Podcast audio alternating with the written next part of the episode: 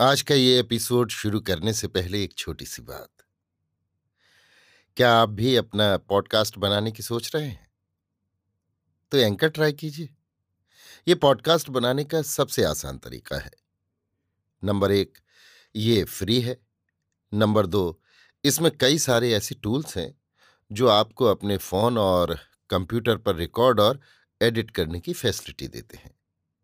Number तीन आप अपने पॉडकास्ट को डिस्ट्रीब्यूट भी कर सकते हैं, जिससे इसे स्पॉटिफाई और दूसरे प्लेटफॉर्म पर सुना जा सके। तो डाउनलोड कीजिए फ्री एंकर ऐप या विज़िट कीजिए एंकर डॉट एफ़ पर अपना पॉडकास्ट स्टार्ट करने के लिए। ये तो थी एक छोटी सी जानकारी, और अब शुरू करते हैं एपिसोड का सिलसिला। तो आज के एपिसोड में लीजिए सुनिए आचार्य चतुर्सेन शास्त्री के लिखे उपन्यास, वयम रक्षा माह का भाग 116 कूट योग, मेरी यानी समीर गोस्वामी की आवाज़ में। उषा का उदय हो रहा था, राम कटक सज रहा था, पर राम सब सेनानियों सहित व्याकुल भाव से बैठे परामर्श में मग्न थे। विभीषण, सुग्रीव, अंगद जाम्बवंत नल, नील, गय, द्विपद ऋक्ष वृषभ सभी सेनानायक गुल्मपति राघवेंद्र को घेरे आज होने वाले काल समर के संबंध में परामर्श कर रहे थे। लंका में युद्ध के नगाड़े गड़गड़ा रहे थे। राक्षसों के जय निनाद और हर्षोल्लास सुन सुनकर वानर सैन्य के मन में शंका का भूत बैठ रहा था। राम ने कहा, मित्र रक्षेंद्र, ये तो असाध्य साधन है।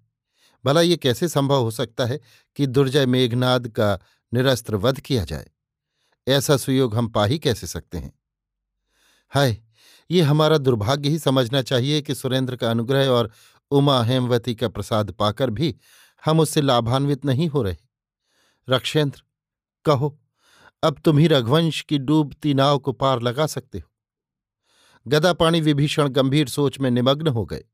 इसी समय वानर सैन्य को विस्मित करते हुए मारुति शर्मा को राम के सम्मुख ले आए। उन्होंने कहा, ये राक्षस बाला आपके पाद पद्म में कुछ कूट निवेदन करना चाहती है। राम ने कहा, कह भद्रे, मैं तेरा क्या प्रिय कर सकता हूँ?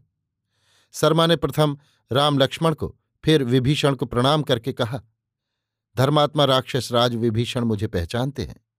पहले ये साक्षी दें तो मैं कूट निवेदन करूँ। विभीषण ने कहा, मैं तुझे पहचानता हूँ। तू शर्मा किंकरी है। मुझे स्मरण होता है, तू अशोक वन की रक्षिका राक्षसी सैन्य की अधिष्ठात्री है। और वैदेही की किंकरी भी। ये भी मैंने सुना था। भगवती से सौहार्द रखने के कारण राक्षसेंद्र की धर्षणा भी पा चुकी है। तो राघवेंद्र प्रसन्न हो और किंकरी के वचन पर विश्वास करें। क्या मैं यहाँ सबके समक्ष कूट निवेदन करूँ? कह भद्रे, ये सब हमारे विश्वस्त सेनापति हैं। तो रथीन्द्र मेघनाद इस क्षण एकाकी निकुंभला यज्ञागार में वैश्वानर की पूजा कर रहा है। राघवेंद्र साहस करें तो इसी क्षण उसका निरस्त्र वध कर सकते हैं। बस ये क्षण चूके तो चूके। ये सुनते ही सौमित्र उछलकर खड़े हो गए।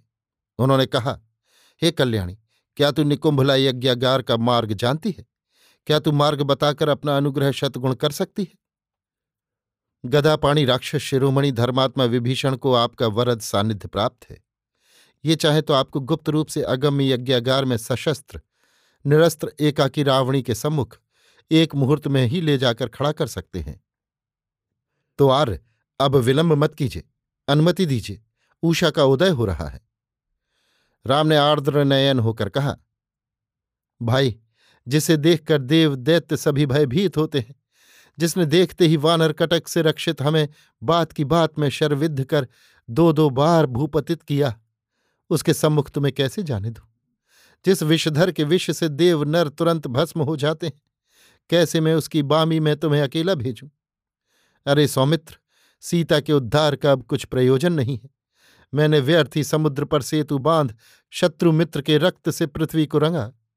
भाग्य दोष से मैंने राज्य पाठ माता पिता बंधु बांधव सभी को खोया। इस मेरे अंधकार वृत्त जीवन में एक जनक सुता सीता ही दीप शिखा थी। स्वदृष्ट ने उसे भी बुझा दिया। अब एक तुम ही मेरी आशा के आधार हो, तुम्हें मैं नहीं खोऊँगा। चलो सौमित्र, वन को लौट चलें। लक्ष्मण ने कहा, आर्य, ये कैसे वचन मैं आपके मुँह से सुन रहा हूँ? लंका का सौभाग्य सूर्य डूब गया। लंका के जगत जयी सुभटों के शवों को गिद्ध और श्रगाल खा रहे हैं। लाइए देवास्त्र, मैं अभी इसी क्षण नराधम रावणी का हनन करता हूँ। विभीषण ने अब धीर स्वर में कहा, राघव, सौमित्र ठीक कहते हैं। मैं उनके साथ हूँ, आप चिंता न करें। शर्मा का कूट निवेदन बहुमूल्य है। ये भगवती की शुभ चिंतिका किंकरी है। इस पर संदेह का कोई कारण नहीं है। ये कूट योग हमें चूकना नहीं चाहिए। मित्र, राम ने संतप्त स्वर में कहा, जब मैंने पिता की आज्ञा से वन गमन किया तो वीरवर लक्ष्मण तरुण यौवन में सब सुखों को तिलांजलि दे। स्वेच्छा से मेरे पीछे वन को चल दिए। तब माता सुमित्रा ने नयनाश्रुपात कर कहा था, राम, मेरे इस नयन मणि को, मेरे हृदय धन को यत्न से रखना।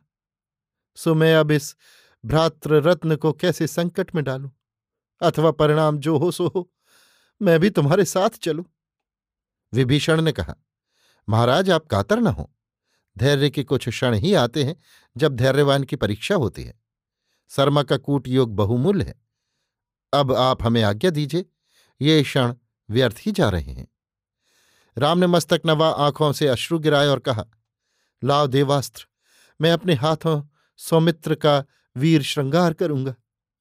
उन्होंने दिव्य कवच धारण कराकर कमर में कृपाण पीठ पर उमादत्त ढाल, हाथ में नाग सिद्ध दिव्य धनुष, पीठ पर अक्षय तूणी कस दिया, मस्तक पर लोह त्राण सजा दिया। सौमित्र ने राघवेंद्र की प्रदक्षिणा करके साष्टांग दंडवत किया और कहा, आर्य, आशीर्वाद दीजिए। मैं आज दुर्धर शत्रु का संहार करूँ। भाई, जैसे पीठ दिखाते हो वैसे ही मुँह दिखाना। मित्र रक्षेंद्र विभीषण मेरे जीवन और मृत्यु तुम्हारे ही हाथ है। मैं अपना रत्न तुम्हें सौंपता हूँ। अब और क्या कहूँ? मातली, सौमित्र को तुम ले जाओ और ऐसे ही ले आओ देव। इतना कह राम विकल भाव से उद्विग्न मन खड़े रहे। सौमित्र और विभीषण दिव्य देवरथ में बैठ, द्रुत गति से निकुंभला यज्ञागार में, नील पद्म की मंत्रपूत आहुति देते हुए यज्ञ दीक्षित रावणी का निरस्त्र वध करने चल पड़े। अभी आप सुन रहे थे आचार्य चतुर्सेन शास्त्री के लिखे उपन्यास, वयम रक्षा माह का भाग 116 कूट योग, मेरी यानी समीर गोस्वामी की आवाज़ में।